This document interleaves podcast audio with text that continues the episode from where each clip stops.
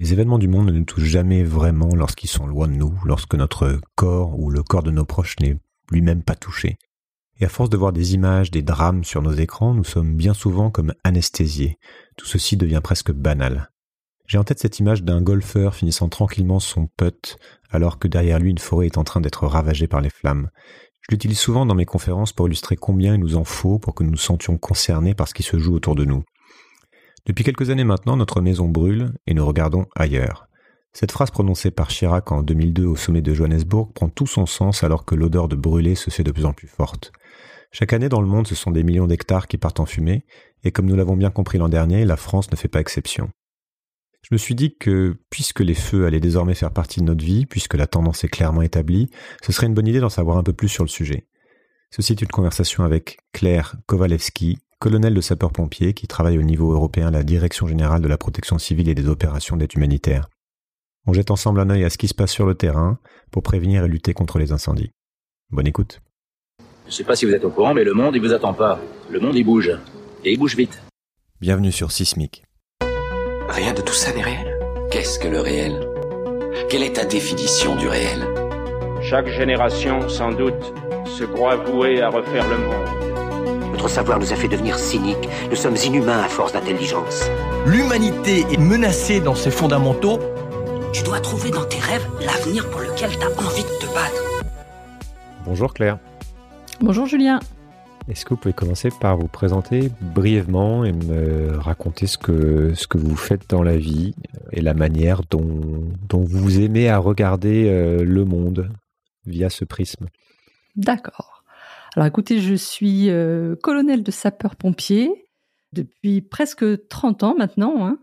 J'ai euh, donc évolué euh, toute ma carrière au sein de, de, différents échelons, différents organismes, que ce soit avec différents statuts, que ce soit sapeur-pompier volontaire quand j'étais toute jeune, puis au niveau d'un département, au niveau d'une zone de défense, hein, une zone de défense et de sécurité qui est euh, l'organisation administrative euh, en France qui s'occupe de sécurité civile, sécurité intérieure et sécurité économique. Hein. C'est un échelon euh, suprarégional, mais également au niveau national et actuellement au niveau international, européen.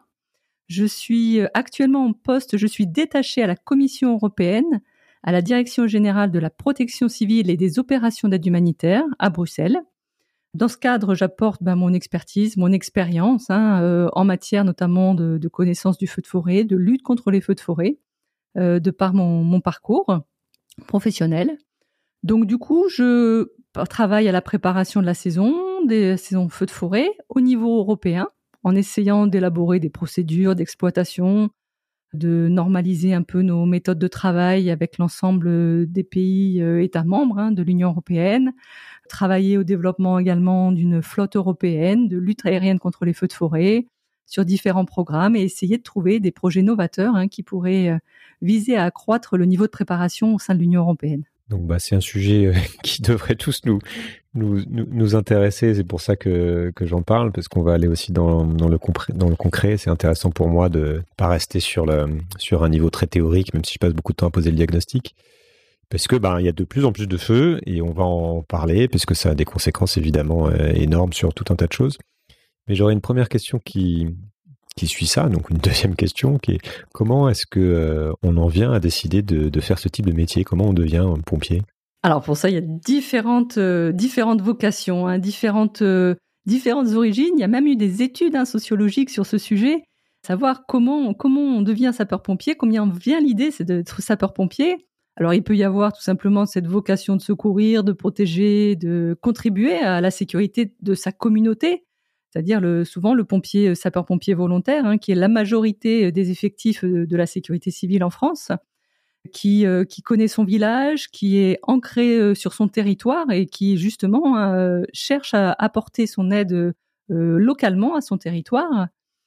Il y a des personnes qui viennent avec un sens du devoir important dans cette profession, voilà, qui, se sentent dans le devoir de, de, de donner un peu de leur temps à la communauté, D'autres arriveront dans cette profession également pour un dépassement de soi, pour euh, pour un pour un challenge, hein, pour un esprit d'équipe, pour une montée d'adrénaline, parce qu'évidemment c'est un métier euh, aussi passion dans lequel ben, l'inattendu est toujours possible. Mais malgré tout, il y a aussi quelques valeurs qui sont euh, assez fortes dans la profession de sapeur-pompier, qui qui sont aussi un terrain d'attraction pour la population. C'est l'esprit d'équipe, la solidarité du groupe. Et puis également, il y a une forte tradition familiale. Hein. Souvent, on est de sapeurs-pompiers de, père en fils ou de père en fille ou quoi que ce soit. Et je, crois qu'il y a aussi une forte culture euh, nationale. Alors là, je travaille à l'Union européenne, hein, donc j'ai une vision un peu plus globale. Par exemple, hein, je prendrai le cas de l'Autriche. En France, nous avons euh, sur les sapeurs-pompiers volontaires environ 200 000 sapeurs-pompiers volontaires. L'Autriche, qui est un pays de 9 millions d'habitants, euh, donc bien plus petit que la France, a 250 000 euh, sapeurs-pompiers volontaires euh, engagés et prêts à rendre service. Donc là, c'est, je pense, plutôt une vraie culture nationale en fait. Donc donc voilà, pourquoi devient-on sapeur-pompier Il n'y a pas de réponse précise, mais une multitude de raisons. En tout cas, métier d'avenir, a priori. Malheureusement, oui. enfin, pourquoi? Euh, on a eu de, très gros incendies euh, dernièrement euh, en France hein, et puis en, Europe plus largement, notamment l'année dernière. Et c'est, on, va parler aussi des risques pour cette année et les années à venir. Mais est-ce qu'on peut faire le, bilan de ce qui s'est passé l'an dernier, donc en 2022, et de en terre pour qu'on se rende compte déjà de de la taille. On en a pas mal parlé, mais c'est difficile d'appréhender. Est-ce que c'est quelque si c'est quelque chose de vraiment nouveau et puis ce que ça représente? Et aussi aborder les apprentissages. Qu'est-ce qu'on en a retiré depuis, notamment en termes de gestion des risques? Alors 2022, en termes de saison feu de forêt, hein, que ce soit en France ou plus largement en Europe, en effet, hein, euh, a été une année de record pour un certain nombre de pays de l'Union européenne. Euh, nous tenons des statistiques euh, régulières hein, faites et est fourni par des données satellitaires hein, sur un, site indisponible au grand public qui s'appelle EFIS, E2FIS, pour ceux qui sont intéressés. Donc un site internet donc euh, où les gens peuvent euh, justement suivre l'évolution des surfaces brûlées, du nombre de feux au cours de l'année dans les différents pays. Et très clairement, cette année 2022 a été une année record. Plus de 20 pays de l'Union européenne ont brûlé plus de la moyenne des dix dernières années sur voilà sur sur cette année 2022 on est en termes de statistiques par rapport euh, aux 12 dernières années, je crois, on est sur la deuxième année record en termes de surface brûlée, ce qui est énorme. En fait, on arrive à 840 000 hectares de surface brûlée. Alors, pour vous donner un exemple, hein, en général, on a l'habitude, euh, quand on est sur le terrain pour essayer d'évaluer une surface de feu brûlée, c'est jamais évident, de dire qu'un hectare, c'est deux terrains de football. Donc, euh, vous imaginez, on est à plus de 1 600 000 terrains de football euh, brûlés en termes de surface. Donc durant cette année 2022, euh, hein, en fait, par 11 euh, fois, hein, ce qui est aussi un nombre très important, par 11 fois, des pays européens ont demandé de l'assistance de l'aide internationale au sein d'un système qu'on appelle le mécanisme européen de protection civile. Donc, il y a un mécanisme de solidarité organisée, hein, j'ai envie de dire, qui existe depuis 2001 qui est un système d'entraide euh, qui est euh, géré depuis euh, Bruxelles, hein, depuis la Commission européenne. Et donc l'année dernière, hein, par 11 fois des pays, la France hein, d'ailleurs, par deux fois demandé de l'assistance et de l'aide internationale. Et dans ce cadre-là, nous avons pu justement déployer depuis le centre de coordination de crise, depuis Bruxelles, nous avons pu déployer 33 avions pour venir en renfort d'un pays à l'autre, pour organiser cette solidarité. 8 hélicoptères, 400 sapeurs-pompiers sont, sont, venus en France, ils étaient en Gironde l'année dernière de différents pays, euh, 100 véhicules. Donc, vous voyez, il y a eu quand même une, activité assez importante. Et ce qui a été assez euh, nouveau pour cette année 2022, on s'y attendait tous, hein, mais après on attend toujours le moment euh, euh, nécessaire, enfin le moment où ça va arriver. C'est très clairement, c'est de dire euh, certains pays qui n'avaient jamais activé ce mécanisme de protection civile l'ont fait la première fois, pour la première fois euh, de, leur existence, c'est-à-dire la République tchèque a demandé de l'assistance pour lutter contre des feux de forêt, l'Allemagne a demandé de l'assistance pour lutter contre les feux de forêt, et c'était la première fois pour ce type de pays, car ils étaient, euh, ils sont complètement un peu nouveaux dans ce, dans ce type de problématique. Donc on voit bien le premier apprentissage, on voit bien que euh, chaque pays a de plus en plus de difficultés avec même des moyens calibrés bah, pour le risque courant. Hein, la France est très bien équipée en termes de réponse, mais elle a eu besoin à deux reprises de demander de soutien de ses voisins, ce qui est une chose tout à fait normale hein, et classique hein, là-dessus. depuis que ce mécanisme de protection civile existe, il n'est pas d'ailleurs lié qu'au feu de forêt, il est multirisque. Il a été activé plus de 650 fois. Donc, pour vous dire que, que c'est une solidarité qui est normale, qui est construite et, et qui, qui porte ses fruits, qui fonctionne bien. Et on, on, a réussi à, à, gérer de front ce qui se passait dans différents pays en même temps, parce qu'il y avait notamment, ça a énormément brûlé en Espagne, je crois, beaucoup plus que chez, beaucoup plus que Exactement, chez nous. oui. Donc comment, comment on fait ça Alors, euh, quand ça arrive en même temps? Alors déjà, il y a un gros travail préparatoire hein, qui, se passe, hein, qui euh, depuis des années, on travaille, nous faisons des exercices ensemble, nous euh, déterminons des procédures pour travailler ensemble, on fait de la formation, des séminaires de travail pour voir comment améliorer ce genre de choses. Donc ça, c'est tout un travail préparatoire qui est fait. En amont de saison feu de forêt, hein, euh, nous avons organisé ça il y a encore une semaine, nous faisons une réunion annuelle préparatoire où chacun, de façon assez transparente, bah, peut annoncer ses faiblesses, ses points forts pour l'été prochain, son dispositif. Comme ça, tout le monde a une image partagée de, bah, de, la, réponse possible au niveau européen pour cette entraide. Et ensuite, eh ben, on passe à la phase opérationnelle feu de forêt, on a au sein de, bah, du centre de crise, hein, le centre de coordination de la réponse d'urgence. Alors le RCC, c'est l'acronyme en anglais, hein, Emergency Response Coordination Center. Nous avons une séance, une cellule de, suivi, d'analyse de la situation feu de forêt, un dédié, avec des experts des États membres qui viennent, avec un appui scientifique. Là, c'est la première année qu'on va le faire. On va rajouter un appui scientifique qui va euh, justement venir pouvoir euh, apporter son expertise hein, sur ce genre de choses. Et puis surtout, nous avons donc qui permet euh, d'analyser avec des points d'étape réguliers toutes les semaines. S'il ne se passe rien, même si l'activité est calme, on fait un petit point, une petite réunion avec tous les États membres et on voit un petit peu comment ça se passe. Du coup, quand il y a une demande d'assistance, en fait, qui, qui est faite, hein, un pays va demander euh, de l'aide. Les pays voisins ou un peu plus éloignés vont proposer leur aide en fonction du niveau de risque qu'ils ont. Ils peuvent proposer euh, des sapeurs-pompiers en fonction de ce qui est demandé, des avions, des hélicoptères, des ressources nécessaires. Et du coup, tout est coordonné au niveau de Bruxelles, pouvoir essayer de déployer, euh, voilà, pour pouvoir déployer euh, tous ces moyens euh, ensemble et de façon organisée.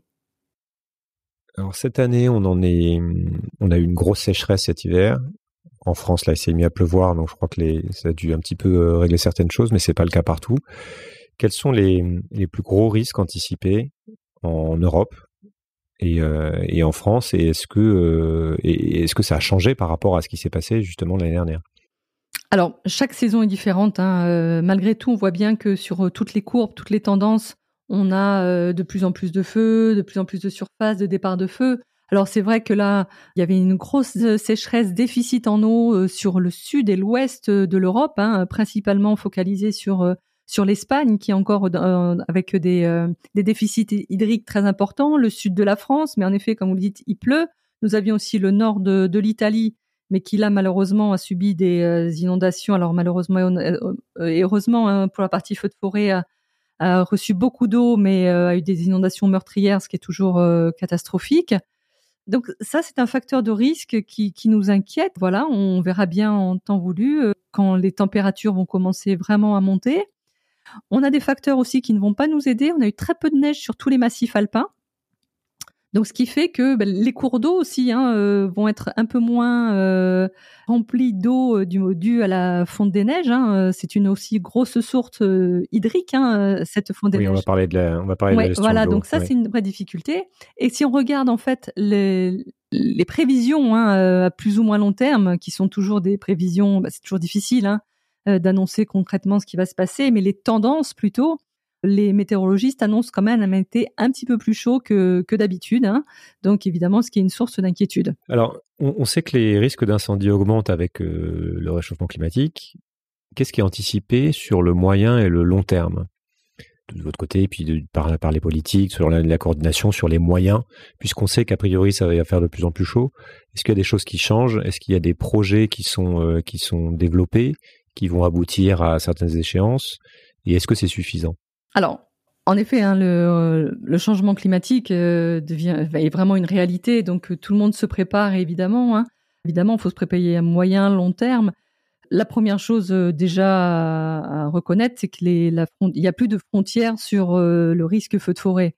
On n'a plus l'Europe du Sud qui est identifiée comme pays à risque feu de forêt et un petit peu moins l'Europe du Nord tous les pays, on voit bien que la tendance est nette, même si les comportements de feu ne sont pas équivalents on voit bien que tous les pays euh, vont être de plus en plus affectés euh, par rapport à ce, phénomène. Donc, du coup, hein, il y a un travail préparatoire qui a été fait, qui a été demandé, et encore récemment, hein, en février dernier, en fait, il y a des recommandations euh, européennes qui sont sorties, qui ont été, qui ont été émises hein, sur, pour faire en fait en matière de résilience face aux catastrophes des populations et des États. Donc là, on est vraiment sur, avec euh, différents, différents items, hein, on est vraiment sur euh, un domaine de politique publique à prendre en compte. Donc, on est sur de l'anticipation, c'est-à-dire anticipation, c'est-à-dire des, des, outils d'analyse de détection euh, précoce.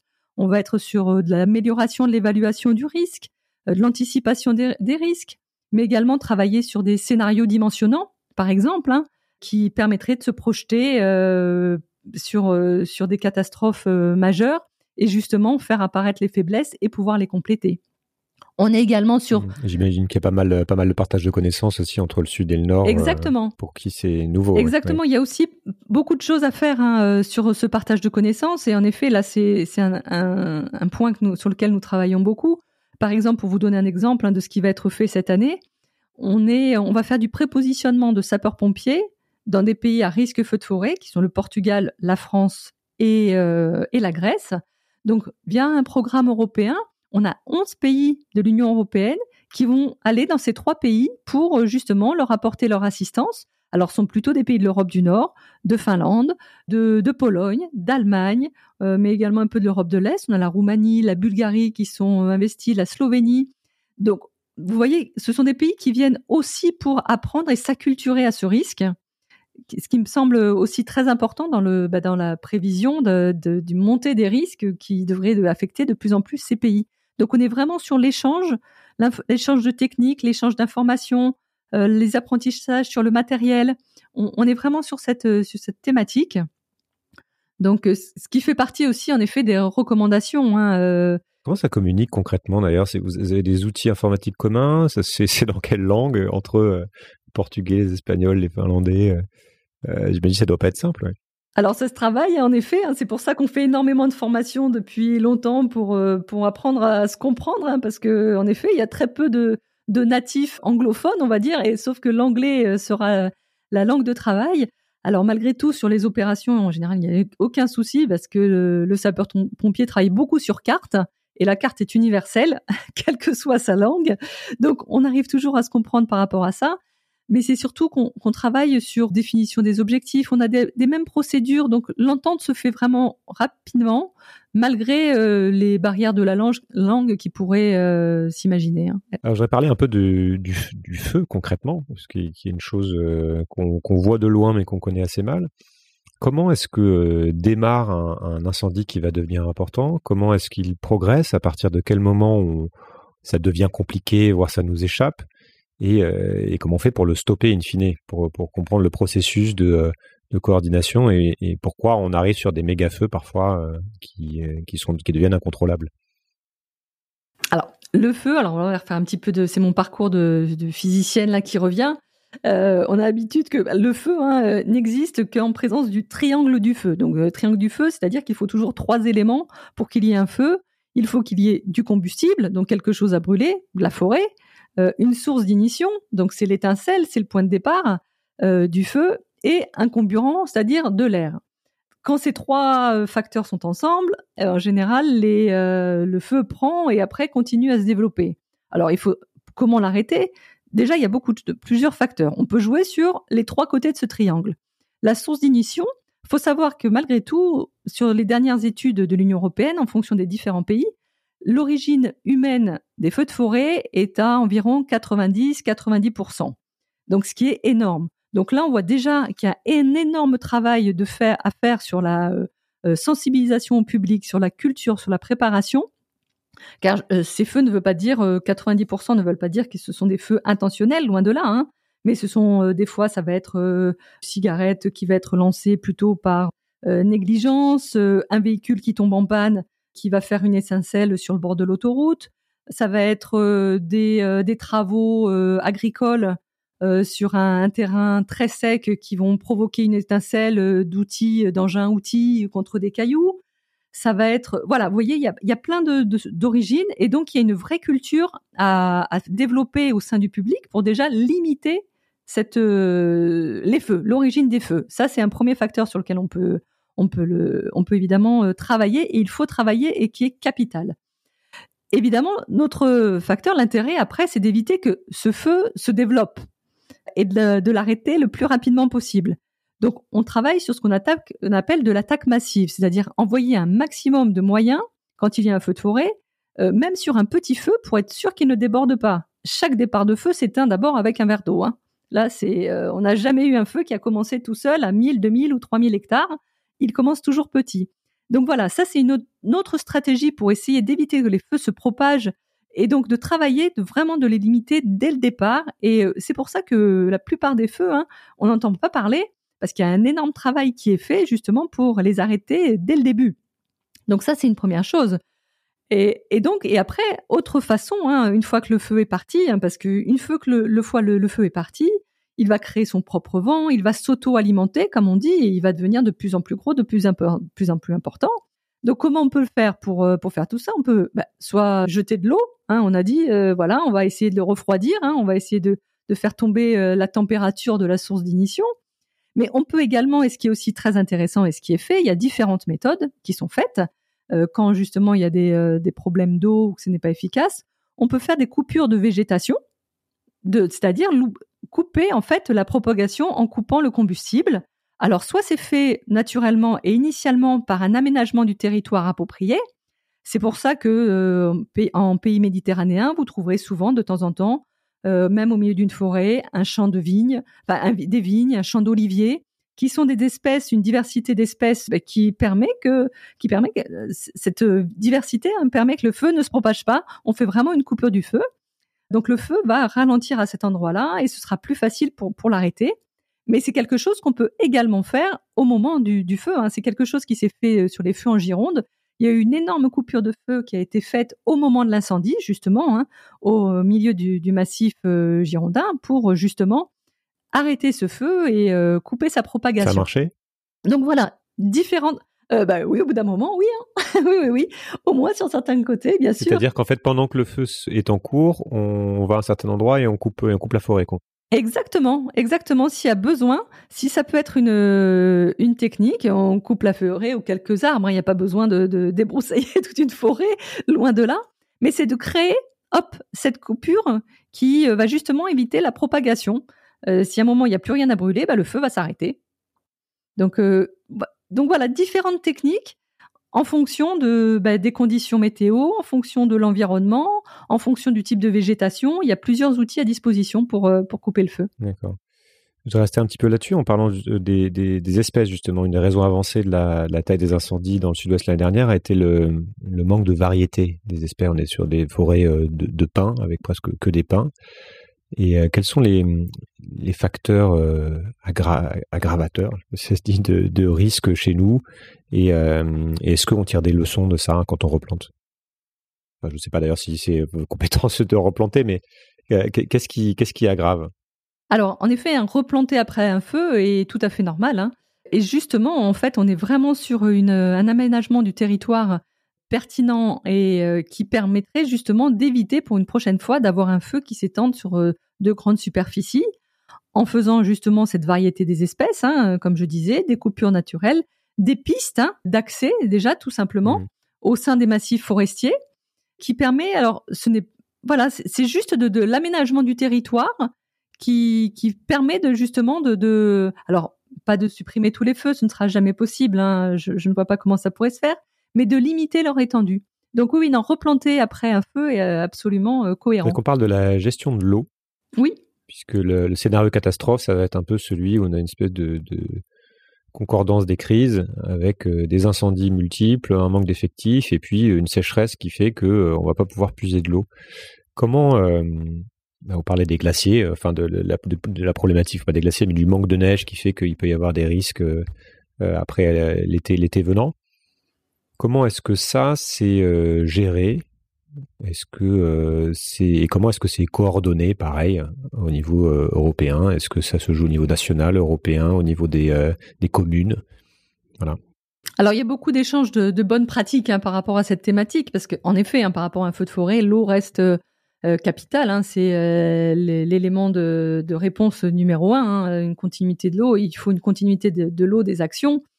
Donc pour ça, alors différentes choses hein, peuvent être mises en place. Souvent, les sapeurs-pompiers utilisent un petit peu d'additif euh, dans l'eau qui est pulvérisée euh, sur les feux, qui, euh, qui sert à l'extinction, ce qui renforce, on va dire, son, sa capacité de, de mouiller la végétation. Donc, ce qui permet de limiter son utilisation. On a également, alors par rapport à ça, on a des, par exemple, des moyens aériens, type les Canadaires, qui peuvent écoper en mer, qui peuvent écoper sur des zones qui permettent justement de, ne pas puiser euh, dans les nappes phréatiques euh, ce genre, ce genre de, ressources en eau. Mhm. Après, il y a peut-être aussi un travail pour le futur, qui peut être un vrai sujet. On peut se poser la question, actuellement, l'eau qui est euh, projetée sur les feux, qui, sert à l'extinction des incendies de forêt, est de l'eau potable. Est-ce qu'on pourra toujours continuer à travailler avec de l'eau potable? Est-ce qu'il ne faut pas penser, alors je n'ai pas de solution par rapport à ça, mais ça peut être aussi un défi du futur sur lequel tout le monde euh, commence vraiment à travailler. Et vous voyez passer des nouvelles directives qui sont au niveau européen, il y a des choses intéressantes sur lesquelles vous vous dites ok ça y est c'est compris on va faire vraiment attention à la ressource ou euh, alors c'est très euh, très progressif et parce que justement il y a besoin de parce que chaque cas est différent parce que c'est difficile de se faire entendre parce qu'il y a des incompréhensions quels sont les, les défis justement par rapport à l'explication de de tous ces sujets-là? Alors, en fait, hein, c'est, on est vraiment sur euh, la compréhension des risques, hein, quelle que soit la, thématique, pas forcément de la gestion de l'eau, pas forcément du risque de feu de forêt. On est vraiment sur à chaque fois sur euh, justement euh, s'approprier ce risque, savoir le transposer, accepter déjà. Hein, c'est une vraie démarche intellectuelle d'accepter, alors à tous les niveaux, que ce soit le citoyen, le citoyen est le premier acteur de la sécurité civile, jusqu'au niveau politique et intermédiaire, quelles que soient les strates, il faut accepter de se dire oui, je, peux être confronté à ce risque et comment je dois me préparer. Alors évidemment, des fois, ça se fait spontanément, le citoyen inclus, hein, qui va se dire en effet, euh, telle situation, il vaut mieux que j'évite euh, d'utiliser trop d'eau. Euh, voilà, je vais utiliser de l'eau de pluie pour arroser mon jardin. Je vais mettre en place quelque chose comme ça. Et puis pour d'autres personnes, bah, ça prend un peu plus de temps faut, faut être un peu confronté un peu plus à des difficultés pour se dire ah bah tiens, en effet, il faut que je fasse un effort. Donc c'est à peu près pareil pour tous les pays. Hein. Il y a des recommandations qui sont données, il y a des directives, et après il faut que chacun se les approprie et puis euh, les adapte à son environnement. Ah bah, je voudrais qu'on regarde un petit peu ce qui se passe au-delà des frontières de l'Europe puisque ça fait quand même quelques années qu'on a des incendies euh, monstres. Euh, on en parle, on en avait parlé un peu en Amazonie il y a quelques années, en Australie qui avait perdu, je crois, près de 10, millions d'hectares euh, sur sur une saison. En ce moment c'est au Canada, il y a l'Afrique aussi dont on parle dont on parle pas souvent, mais qui quand on regarde cette carte justement la vue satellite, on voit que ça brûle énormément là-bas. Qu'est-ce qui peut être fait à cette échelle quand quand on est sur des incendies comme ça qui font cette taille-là? Donc je disais sur le le Canada, là, c'est l'équivalent de la Corse qui a brûlé. Est-ce que euh, on est sur des, problématiques similaires? Est-ce que euh, on est euh, condamné à l'impuissance quand on est quand on est face à des phénomènes comme ça? Voilà, je ne sais pas si vous avez regardé ça d'un peu plus près, et puis quels sont les enseignements aussi qu'on en tire? En, fait, il y a toujours ces mêmes problématiques hein, de prévention, d'aménagement du territoire, d'interface habitat également. Hein. C'est quelque chose euh, qui est, majeur. Hein. On voit, il y a des règles qui existent. Par exemple, en France, il faut débroussailler 50 mètres autour de son environnement. Des règles qui n'existent peut-être pas partout. Si on prend le cas du, Canada, des fois, les, les, villes sont un peu plus vulnérables parce qu'il y a beaucoup d'habitats en bois, euh, historiquement. Mais évidemment, un habitat en bois est toujours plus vulnérable qu'un habitat euh brique ou pierre ou plus rustique comme on peut avoir un peu plus en Europe. Donc on est vraiment des fois sur des problématiques différentes, Mais malgré tout, les composantes qui restent toujours les mêmes, hein, c'est euh, donc euh, anticipation, une détection précoce euh, des feux avec des outils Mhm. technologiques, de voilà, de, de l'imagerie satellite, avec des, des caméras, des radars, une préparation de la population. Hein, je vous disais, premier acteur, une alerte rapide pour justement envoyer des, des renforts rapidement ou demander des évacuations. Mais il y a des seuils à ne pas dépasser, on a l'impression. C'est-à-dire que si, euh, si on s'est raté là-dessus, à un moment donné, on n'a plus la main. au bout d'un moment, ça devient compliqué. En effet, si euh, tous ces euh, tous ces garde-fous sont sont passés, c'est vrai qu'il devient très difficile de gérer. On peut mettre beaucoup de moyens, que ce soit aériens, de ressources humaines aussi, qui vont plutôt permettre de canaliser le feu que que d'arriver à une éteinte- à une extinction rapide. Et là, on voit bien qu'au Canada, encore ce matin, là, ils attendaient et elle est arrivée une pluie euh, salvatrice. Donc sur des gros gros feux comme ça, c'est en effet ce qui, euh, ce qui peut C'est arriver. le seul moyen d'arrêter.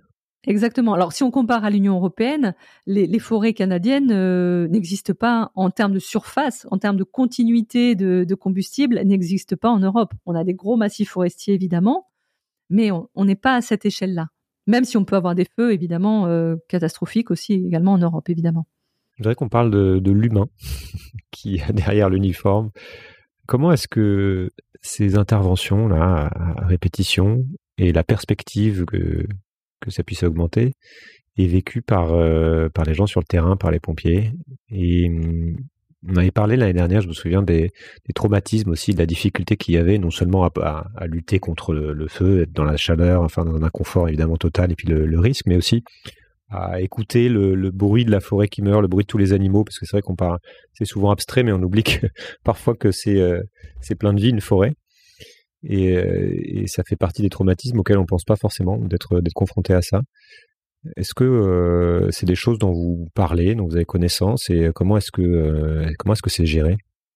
Alors, je pense que pour l'ensemble des sapeurs-pompiers, hein, quel que soit le continent, quel que soit euh, l'âge, euh, le, le statut autre, euh, sont des choses qui, au moment de l'intervention, euh, ne sont pas pris en compte. Voilà, tout, le monde est vraiment concentré euh, à sa tâche. hein. Ça, c'est euh, c'est vraiment quelque chose qui est important.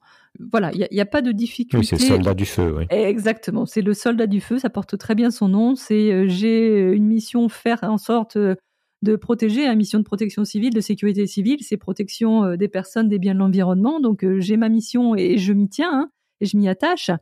Alors est-ce qu'il peut y avoir un peu de frustration de temps en temps? Oui, sur l'origine des feux. Oui, sur euh, ce mégot qui est jeté du bord de l'autoroute. Euh, oui, il peut y avoir de l'exaspération. Mais voilà, ça c'est quelque chose qui se discute euh, après, qui se voit après. Mais voilà, donc toujours, comme on disait, hein, il faut que, que le citoyen euh, devienne euh, véritable le, bon élève hein, de, comportement. Donc ce sera plus sur des choses comme ça que, que, le, que le justement en général le- les sapeurs-pompiers euh, pourraient être pas traumatisés, mais mais agacés plutôt par ce type d'incivilité qui justement bah, détruit un environnement. hein. Comme j'ai dit, souvent les sapeurs-pompiers sont notamment volontaires, hein, sont des locaux, hein, euh, sont des gens qui habitent dans un environnement depuis des années et voir leur environnement brûler parce que un mégot euh, n'a pas été euh, jeté euh, de façon appropriée. Oui, ça peut être de la frustration et oui, après, en effet, c'est un peu de la désolation hein, quand on passe derrière tous ces euh, hectares, toutes ces forêts qui brûlent. Mais ce qu'il faut voir également, c'est que souvent la, forêt se régénère derrière. On peut passer, si vous repassez en Gironde là actuellement, le feu est passé tellement vite, euh, a été tellement puissant qu'en fait n'a pas tué les arbres complètement. Hein. Euh, donc en fait, on, voit la végétation repart. Donc euh, oui, ça va prendre énormément de temps. C'est pas plaisant, c'est frustrant. Il y a des cellules d'accompagnement psychologique, comment ça sur, sur des feux de cette ampleur, comment ça comment ça non, fonctionne? pas spécialement, pas spécialement. Alors évidemment, hein, c'est un, métier qui est physique et euh, malheureusement, hein, des fois lors de la lutte euh, du feu, et heureusement ça fait longtemps que ça nous est pas arrivé, bah, certains des, collègues hein, euh, perdent leur vie, laissent leur vie sur ce genre d'activité. Donc heureusement, on fait le maximum pour que ça n'arrive pas. Ça c'est évident. Et évidemment, dans des cas comme ça, il y aurait de, de l'accompagnement. Il y a de l'accompagnement qui est mis en place. Mais sinon, sur une mission, on va dire pour laquelle technique, sur la technicité de, la mission à laquelle les gens sont préparés. Non, il n'y a pas forcément d'accompagnement. Mais de toute façon, si quelqu'un, toutes les structures, hein, les services départementaux d'incendie et de secours ont des structures, hein, ont des psychologues en interne, soit des, personnes ou des des personnes qui se portent volontaires justement en cas de, besoin pour ben, venir soutenir une équipe, un individu ou ou autre. Donc, du coup, s'il y avait ce besoin, il y aurait possibilité d'organiser ce type de, de séance qui permettrait de débriefer collectivement ou individuellement une situation un peu difficile à vivre. Quelles sont les décisions fortes qu'il faudrait prendre pour limiter les incendies et mieux les gérer au niveau euh, politique? Qu'est-ce qui manque peut-être euh, quand vous regardez la situation au niveau un peu euh, macro avec ce qu'on anticipe? Et, à, quel niveau ça se joue, à quel niveau ça, ça se discute? Alors, je pense que ça se joue à tous les niveaux, hein, comme je l'ai dit déjà plusieurs fois, hein, du citoyen au décideur politique, tous les niveaux euh, euh, humains de la par chaîne. Exemple, on parle de, formation, on parle d'accompagnement, ça veut dire qu'il faut mettre en place des choses et exactement. Pour que ça puisse progresser. Exactement. Il y a des choses qui euh, sont se mettre en place. On fait justement pas mal. Hein. Vous parliez tout à l'heure d'échanges de bonnes pratiques. De, on, on met hein, plusieurs outils à disposition, justement un, plan d'action sur prévention, et puis surtout on a euh, également émis hein, en février des objectifs pour renforcer la résilience des pays de l'Union européenne, hein, ce dont je parlais au début. Et justement, la sensibilisation, la préparation publique, la résilience est une chose très importante. Donc, on va se retrouver tous, tous pays européens, régulièrement pour faire des points d'étape, pour échanger les bonnes pratiques, ce qui fonctionne, ce qui fonctionne pas, et pour essayer de justement d'avancer sur ces choses-là. Donc bien évidemment, il faut également des grosses euh, décisions euh, importantes en matière de prévention. Hein. Euh, la France d'ailleurs a, a, sorti quelques préconisations récemment. Donc là, c'est un acte fort. Et en fait, je, pense que cette thématique de, sécurité civile est une vraie thématique publique. Hein. Certains pays d'ailleurs hein, ont un ministre de la protection civile ou des secrétaires d'État dédiés à la protection civile on touche, on l'a dit depuis le début, hein, euh, aux biens, aux personnes, aux biens, à l'environnement. Le, panel est assez vaste pour euh, le monde de la sécurité civile. Donc, donc voilà, il faut par ce biais-là également faire une bonne coordination des services et puis mettre au-delà de ça des moyens adaptés en nombre suffisant. C'est ce que fait l'Europe. Hein. Cet été, par exemple, au-delà des moyens euh, nationaux, hein, chaque pays doit être prêt pour son niveau de risque. On va mettre à disposition via un programme appelé Rescue 28 avions ou hélicoptères un peu répartis un peu euh, aux, quatre coins de l'Europe, euh, j'ai envie de dire, même si c'est pas très carré. Mais euh, voilà, on va mettre 28 avions financés par l'Europe disponibles pour justement bah, venir venir renforcer les pays demandeurs d'aide et d'assistance. Et donc ça, et ça, ça revient, ça c'est clairement une conclusion de politique hein, de l'été 2022 en disant l'Europe, nous mettions déjà, hein, l'année dernière, nous avions 12, euh, 12 aéronefs disponibles euh, répartis un peu sur le territoire européen, mais plutôt sur le sud de l'Europe, on va pas mentir. Et donc là, il y a eu une décision forte politique. Hein, euh, on a fait une réunion interministérielle. Tous les ministres de l'Intérieur de l'Union européenne étaient réunis au mois de septembre pour dire non, il faut faire plus, il faut qu'on débloque des budgets. Et voilà. Donc du coup, on, construit cette flotte européenne. Et donc, dès cet été, on aura 28 avions disponibles et hélicoptères. Quelle est votre plus grande fierté personnelle euh, pour avoir en, tant que soldé du feu? Euh, Je trouve ça intéressant d'avoir des, cas concrets, des retours d'expérience aussi pour qu'on puisse se, projeter un peu sur le terrain. Alors ça c'est toujours un peu compliqué parce que comme je vous l'ai dit avant, ça reste aussi un métier technique. Hein. Euh, le soldat du feu est formé à porter secours, se préparer à aller sur un accident de la route, à, euh, faire du feu, lutter contre le feu de forêt. Une expérience marquante alors, si je, si je reformule. En, fait, je, pense ce qui me ce qui me conforte dans ce métier choisi depuis puis de cet environnement hein, je, lequel j'évolue depuis une trentaine d'années, il n'y a pas un matin où j'ai regretté cette décision d'engagement hein, et de, de travail, ce choix de professionnel. En fait, c'est plutôt d'apporter ma contribution, euh, certes modeste, hein, euh, mais à l'organisation, mission de sécurité civile. Euh, en général, je, pense que c'est plus ça. C'est pas une fierté particulière, un moment particulier. C'est plus ce sentiment que, ben voilà, j'apporte ma petite pierre à l'édifice comme je le peux pour pour que ben, tout se passe sur du concret. Voilà, le mieux possible. Est-ce que vous avez un, un conseil pour euh, celles et ceux qui nous écoutent et euh, qui voudraient euh, bah, soit s'investir, soit se former, soit un conseil de vigilance, soit, je sais pas, parler des, pompiers volontaires, comment ça se passe pour ceux qui, je me rends pas compte si on en a beaucoup en France par rapport à ce qui se fait ailleurs. Comment, comment on fait pour, pour s'investir sur ces sujets-là un, petit peu un petit peu mieux? Alors, la sécurité civile française est vraiment basée sur le volontariat. Hein. C'est en gros 240 000 sapeurs-pompiers en France, 200 000 sont sapeurs-pompiers volontaires, c'est-à-dire qu'ils qu'ils donnent du temps à la communauté, exactement, qu'ils qu'ils apportent leur, leur temps pour, pour aider son prochain, pour voilà, c'est vraiment une forte composante. D'autres pays aussi ont des portages euh, très très forts aussi. Euh, je parlais de l'Autriche, hein, euh, l'Allemagne aussi a un gros réseau de, volontariat. Et donc, c'est également 40 000 sapeurs-pompiers professionnels. Donc, évidemment, hein, chaque personne qui souhaite justement bah, apporter son temps, apporter un peu de, son expérience, voilà, peut se rapprocher de la caserne de sapeurs-pompiers la plus proche de chez lui et tout le monde saura l'aiguiller pour euh, savoir euh, comment euh, comment être recruté, comment pouvoir participer ou à titre individuel être formé au geste de premier secours, qui est aussi un premier échelon, savoir pratiquer un massage cardiaque, savoir appeler les secours. C'est c'est pas difficile, mais autant s'y préparer. On est toujours sur le même sur le même principe hein, de, se préparer. il ne s'agit pas de paniquer, il ne s'agit pas de voir le pire à chaque fois, mais se préparer. Oui, voilà, je me suis entraînée, je, sais appeler les secours, je sais dire ce qu'il faut dire. Voilà, c'est ce genre de choses. Donc ça, sont des actions très concrètes qui peuvent être faites. Il y a plein d'actions qui se mettent en place. Et puis, euh, ce que je dirais aussi à titre euh, un peu plus individuel hein, aussi, c'est de de faire une petite analyse de son environnement personnel et de dire quels sont les risques qui m'entourent, comment puis-je me préparer, pareil, ne pas tomber dans la, psychose, hein, mais comment euh, comment me préparer? Euh, Est-ce que euh, si j'habite dans une zone boisée ou où je sais que j'habite dans un habitat à risque, bah, peut-être qu'il faut que j'ai mon petit sac prêt à partir pour être pour évacuer en cas de besoin et pas chercher au dernier moment mes papiers ou quoi que ce soit. Voilà, ce sont des petits gestes comme ça qui permettraient, bah, en cas de, d'événements avérés, d'être un petit peu plus serein, même si c'est toujours évidemment euh, très traumatisant quand on demande à quelqu'un d'évacuer sa maison, bien évidemment.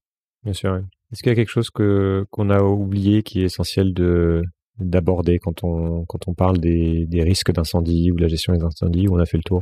Je pense que c'est aussi intéressant de, de parler de la réponse en fait et de la solidarité européenne.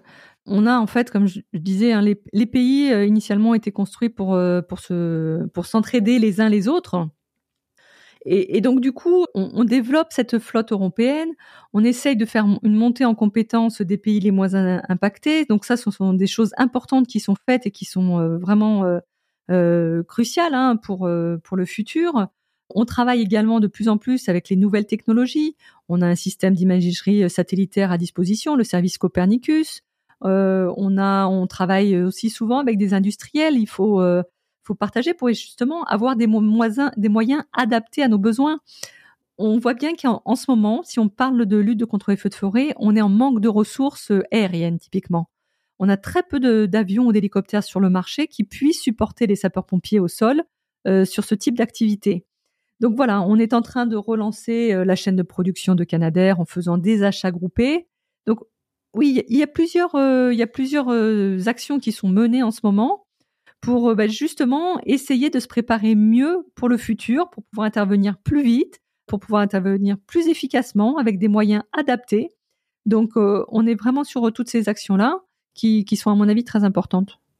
Bah, très bien, merci, merci pour ce partage de, de vécu et partage d'informations. Puis, bah, à bientôt, Claire. Merci. À bientôt. Voilà, cet épisode est terminé. J'espère qu'il vous a plu. Si c'est le cas et que vous souhaitez me soutenir pour m'aider à continuer, vous avez trois moyens de le faire. Le premier, c'est de laisser une note ou un avis sur la plateforme de podcast où vous m'écoutez. Le deuxième, c'est de partager le podcast autour de vous via vos réseaux sociaux ou simplement en en parlant. Et enfin, le troisième moyen, c'est de me faire un don sur Patreon ou Tipeee. Les liens sont sur le site ou dans la description de l'épisode. Je vous invite aussi à rejoindre la communauté grandissante des auditeurs sur le serveur Discord. Nous sommes déjà plus de 1000 à discuter au quotidien de tous ces sujets essentiels. À très vite. Merci.